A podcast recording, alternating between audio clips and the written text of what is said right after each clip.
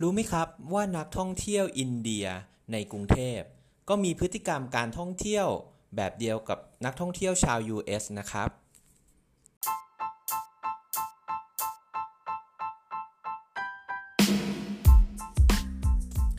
สวัสดีครับเพื่อนๆในวงการท่องเที่ยว ผมกิตกิติชัย ยินดีต้อนรับเข้าสู่ Travelpreneur Podcast Podcast ที่จะนำเสนอความรู้ดีๆ ให้กับคนในวงการท่องเที่ยวนะครับ รายการของเราได้รับการสนับสนุนโดย Trip Space ระบบจองและจัดการทัวร์ออนไลน์ ที่จะช่วยเพื่อนๆ เพิ่มยอดขาย และช่วยจัดการความวุ่นวายในเรื่องของงาน Operation ครับ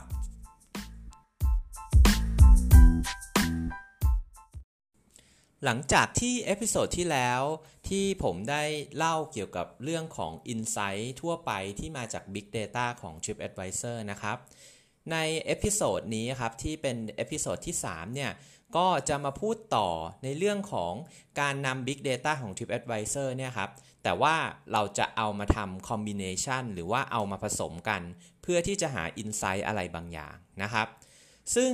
จากรีวิวในหมวดหมู่ things to do ในกรุงเทพที่เราเก็บมานะครับ ก็หลังจากที่ clean up data เรียบร้อยแล้ว ครั้งที่แล้วที่ที่ผมเล่าไปนะฮะ ก็หลังจาก clean up แล้วเนี่ยจะเหลือประมาณสัก 30,000 กว่ารีวิวเนี่ยนะครับ ก็มีมากถึง 37%เลยนะครับ ที่เราพบว่า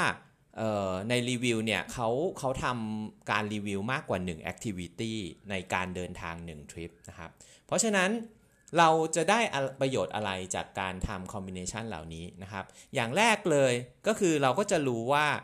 เหมือนกับในการเดินทาง1ทริปเนี่ยนักท่องเที่ยวเขานิยมไปเที่ยวในกิจกรรมอะไรบ้าง ยกตัวอย่างนะครับ เช่น Mister A เนี่ยเขาให้รีวิวในเรื่องของสปา แต่ในขณะเดียวกันเนี่ยครับเขาก็มีไปรีวิวในเรื่องของ bicycle tour ลักษณะเนี้ยฮะเราก็จะรู้ว่านักท่องเที่ยว Mister A เนี่ยเขานิยมไปเที่ยวในรูปแบบของสปา combo หรือ combination ควบคู่ไปกับตัวทัวร์จักรยานนะครับ ซึ่งการทำ combination ข้อมูลเหล่านี้ครับ เราเราได้รับ insight อะไรที่น่าสนใจเหมือนกันนะครับ อย่างแรกเลยเนี่ยเเราพยายามทำ ranking นะครับว่านักท่องเที่ยวที่ รีวิวใน TripAdvisor เนี่ยเขานิยมไปจับคู่ท่องเที่ยวแบบไหนกันบ้างนะครับ คู่แรกเนี่ยที่ได้รับความนิยมสูงสุดเลยก็คือจะเป็นกิจกรรมท่องเที่ยวที่เป็นไซซีอิงกับไซซีอิงนะครับ ก็คืออาจจะเป็นในเรื่องของการไปเที่ยววัดวังคู่กับไปเที่ยวขี่ช้างอะไรอย่างเงี้ยฮะก็คือจะเป็นลักษณะ sightseeing กับ sightseeing นะครับ อันดับที่2เนี่ยก็คือจะเป็น cooking class กับสปานะครับ ซึ่งก็น่าสนใจสำหรับผู้ประกอบการว่า เอ้ย สมมุติว่าถ้าเราทำ cooking class เนี่ย เราลอง offer ตัวในแพ็กเกจเนี่ย คู่ไปกับสปา ก็น่าจะได้รับความนิยมสำหรับนักท่องเที่ยวเหมือนกันนะครับ อันดับที่ 3 เนี่ย จะเป็นเรื่องของ sightseeing กับสปานะครับ อันดับ 4 จะเป็น food tour กับ sightseeing นะครับ อันดับ 5 เนี่ย จะเป็น bicycle tour คู่กับ sightseeing นะครับ อันดับ 6 เนี่ย จะเป็น cooking class คู่กับ sightseeing นะครับ แล้วก็จะอันดับ 7 จะเป็น bicycle tour คู่กับสปานะครับ อาจจะเป็นไปได้ว่าปั่นจักรยานมาเหนื่อยๆเมื่อยๆ ก็มานวดซะนะครับ อันดับ 8 เนี่ยครับ จะเป็น bicycle tour คู่กับ cooking class นะครับ อันนี้ก็น่าสนใจเหมือนกันนะครับ เพราะออตอนแรกที่เราทำเนี่ย เรามีความคิดว่าจริงๆแล้ว bicycle tour คู่กับ cooking class ดูแล้วพฤติกรรมของนักท่องเที่ยวมันอาจจะไม่ค่อยสอดคล้องกัน แต่ว่าก็ได้รับความนิยมนะครับ เป็นอันดับที่ 8 เลยนะครับ อันดับที่ 9 เนี่ย จะเป็น bicycle tour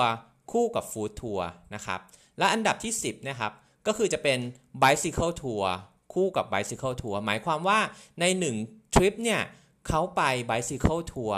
2 บริษัทเลยนะครับ หมายความว่าเขาอาจจะไป bicycle tour จากบริษัท A แล้วก็อีก 3-4 วันเนี่ยเขาก็ไป bicycle tour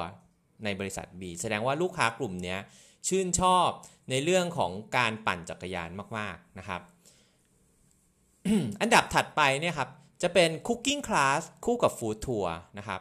อันดับนี้เนี่ยเป็นสิ่งที่น่าสนใจนะครับ เพราะว่าตอนแรกเนี่ยที่เราคาดการกันเนี่ย เราคิดว่า Cooking Class กับ Food Tour กลุ่มลูกค้าน่าจะไปคล้ายๆกันนะฮะ เป็นกลุ่มลูกค้าที่ชื่นชอบในเรื่องอาหาร แต่ว่าก็ยังน้อยกว่าการจับคู่ของ Bicycle Tour กับ Cooking Class อีกนะครับ ซึ่งเป็นแนวโน้มที่ที่ดูแล้วน่าสนใจนะครับ จากข้อมูลอันนี้ครับผู้ประกอบการก็สามารถที่จะเอาไปใช้ในเรื่องของการที่ว่าถ้าเราจะคิดแพ็กเกจอะไรเพื่อที่จะทำให้ดึงดูดนักท่องเที่ยวเนี่ยฮะก็ลองใช้เทรนเหล่านี้เอาไปใช้ได้นะครับ นอกจากการทำคอมบิเนชันในเรื่องของแอคทิวิตี้เนี่ยครับเราก็ยังอยากรู้นะครับว่าแล้วตัว nationality นะครับหรือพฤติกรรมของนักท่องเที่ยวในแต่ละชาติเนี่ยคือมันมีอะไรที่คล้ายๆกันนะครับเราก็เลยเรียกอันนี้ว่า nationality correlation นะครับเพื่อที่จะดูว่านักท่องเที่ยวชาติไหนบ้างเนี่ยครับมีพฤติกรรมที่พฤติกรรมการท่องเที่ยวเนี่ยที่คล้ายๆกัน เพื่อที่ว่าก็อีกแล้วครับว่าหลังจากเราได้แพ็กเกจ ที่เหมาะสมแล้วเนี่ยเราจะเอาไป advertise ให้ใครในกลุ่มตลาดกลุ่มไหน ซึ่งถ้าเรารู้พฤติกรรมของนักท่องเที่ยวที่มีพฤติกรรมการท่องเที่ยวคล้ายๆกันเนี่ยเราก็จะเลือกกลุ่มตลาดได้ถูกต้องนะครับ จากข้อมูลของเราเนี่ยครับเราพบว่าชาติกรุ๊ปแรกเนี่ยฮะเป็นกรุ๊ปที่มีประมาณสัก 5 ประเทศนะครับที่มีพฤติกรรมที่คล้ายกันนะครับก็จะมีประกอบด้วย เออ US นะครับ UK ออสเตรเลีย แคนาดา และที่น่าประหลาดใจนะครับ ก็คือจะเป็นกลุ่มนักท่องเที่ยวอินเดียครับที่ฟิตอยู่ในคาต e กรีนี้ด้วยนะครับ โดย correlation ของข้อมูลเนี่ย หมายความว่านักท่องเที่ยวชาวอินเดียเนี่ยเขานิยมไปเที่ยวลักษณะคล้ายๆกับ นักท่องเที่ยวชาวอเมริกันหรือ US เอ่อหรือ UK ออสเตรเลีย แคนาดาเนี่ย มากถึง 8เอ่อ0เอ่อ88%เลยนะครับ ซึ่งเรียกว่าสูงค่อนข้างสูงนะครับ กลุ่มที่ 2 เนี่ย ก็คือจะเป็นกลุ่มเนเธอร์แลนด์กับเดนมาร์กนะครับ นักท่องเที่ยว 2 ประเทศเนี้ย จะเป็นกลุ่มนักท่องเที่ยวที่นิยมเดินทางมาท่องเที่ยวใน activity คล้ายๆกันนะครับ กลุ่มที่ 3 เนี่ย จะเป็นกลุ่มนักท่องเที่ยวที่มาจากสิงคโปร์แล้วก็มาเลเซียนะครับ ก็คือจะเป็น